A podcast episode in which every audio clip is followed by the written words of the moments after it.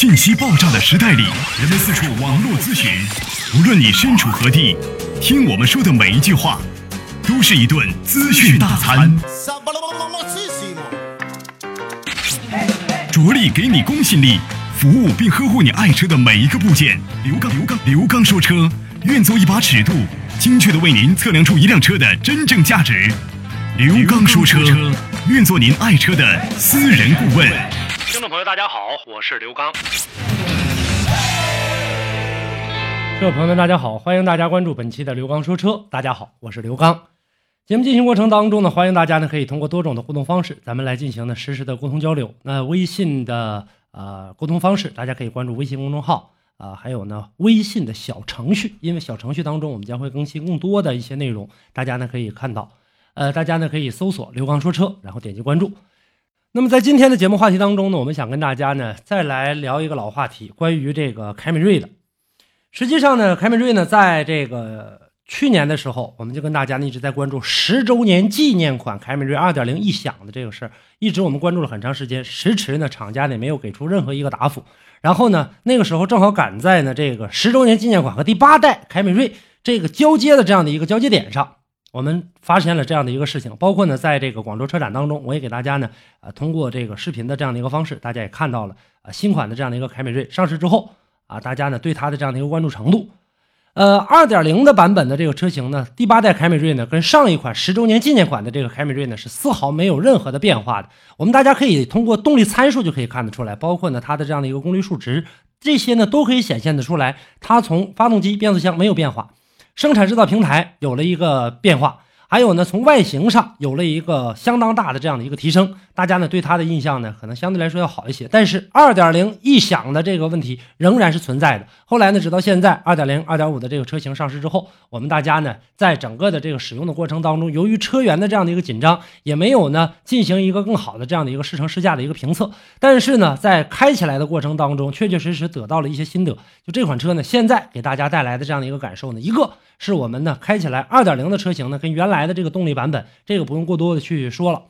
二点五的这个车型，从发动机的这样的一个动力总成上来看的话呢，有了变化了。但是我们开起来的话，无论是二点零还是二点五，似乎呢这个车呢在寻找一种德系车的范儿。开起来的过程当中，呃，比较呢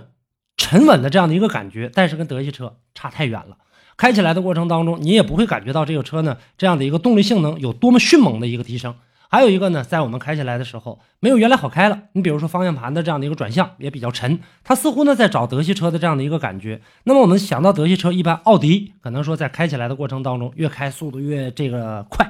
呃，方向盘的这样的一个力度呢回馈的也是比较好。那么我们开着过程当中啊，会找到那种很呃很好的或者很稳定的这样的一个操控性的一个感觉。这个车似乎在模仿，大家可以去开一下试一试啊，而且模仿的呢是很粗糙。还有一点呢，就是最近。啊，这个凯美瑞二点零的这个，虽然呢没有车友再跟我们继续继续反映这个呃发动机的异响的问题了，但是并不代表这个问题已经消失了。因为什么呢？因为这个车第一市场的这样保有量比较小啊，大家呢买到的这个车一车难求，没有。还有一个呢就是加价，大家面临着这个加价的这样的一个问题，只是换了一个外壳，换了一个这个生产线。这样的一个车型，却比原来第十周年纪念款的那个车型价格要高出很多，并且甚至要加价提车的这样的一个情况，所以市面上相对来说用的比较少一些。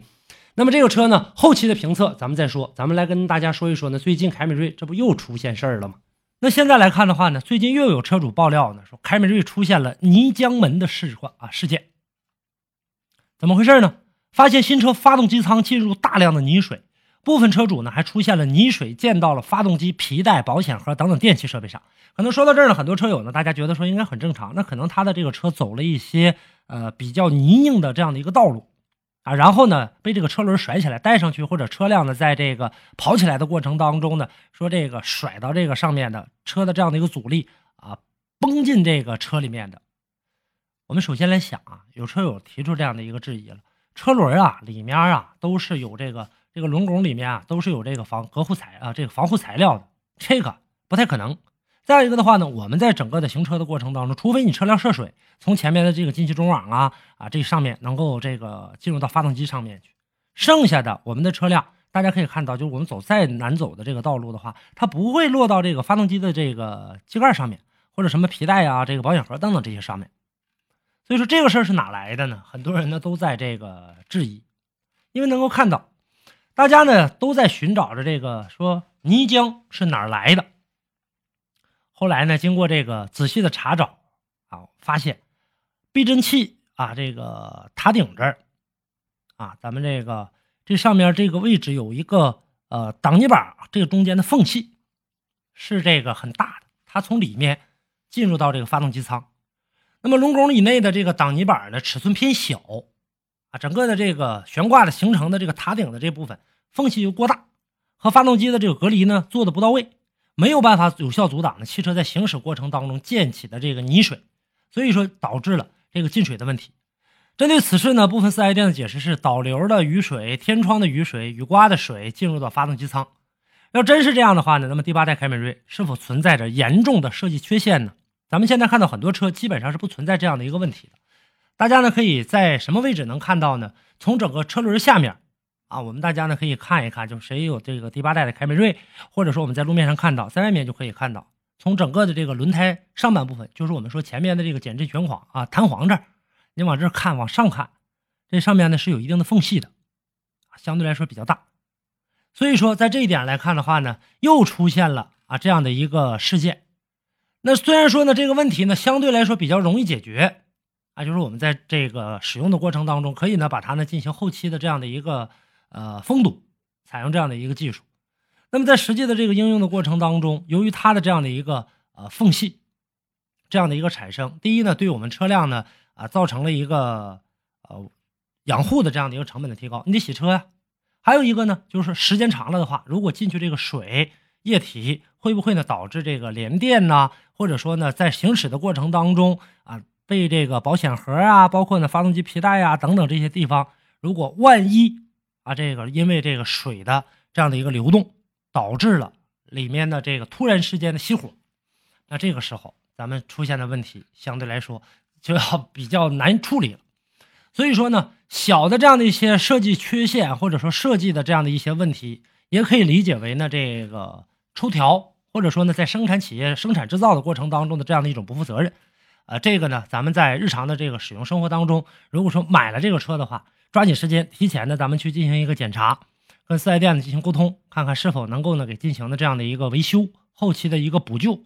如果说呢，这个呃大家呢在使用的过程当中，或者说是附近没有四 S 店的话，那咱们只能呢自己呢去想办法进行这样的一个处理了。但是大家呢记住这个事儿的话呢，事情虽然不是很大。但是在使用的过程当中，确确实实能够给我们的车辆